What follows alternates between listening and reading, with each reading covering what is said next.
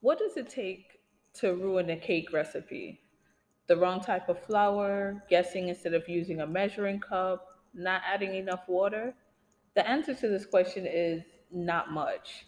It doesn't take a lot to ruin a perfect recipe. The same way how skipping a step can easily ruin a school project, not listening carefully can cause unnecessary contention, or ignoring the leftover screw can cause your IKEA furniture to collapse.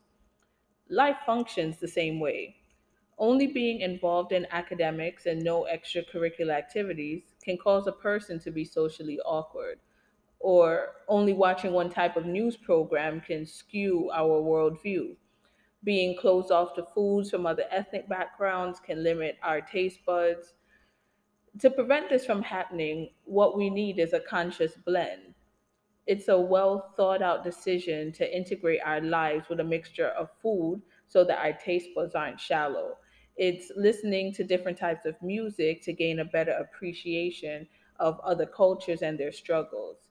It's knowing when to code switch and when to be confident in who you are. It's knowing how to take it from the boardroom to the basketball court and back again. See, as humans, we are not single layered. Our physical being is three dimensional, four if we include the mental. Therefore, our lives, our daily living, should look the same. Who we are should consist of a self curated playlist that mixes elements which uplift, educate, and strengthen us as individuals and as a collective. Far too often, we limit ourselves because we are scared of the outcome. We miss opportunities because we don't want to take a leap. Jobs skip us, positions pass us, and friendships leave us because our scope isn't broad enough. So here we are. We're entering a space that can launch us into a new dimension of life and open us to new opportunities and possibilities.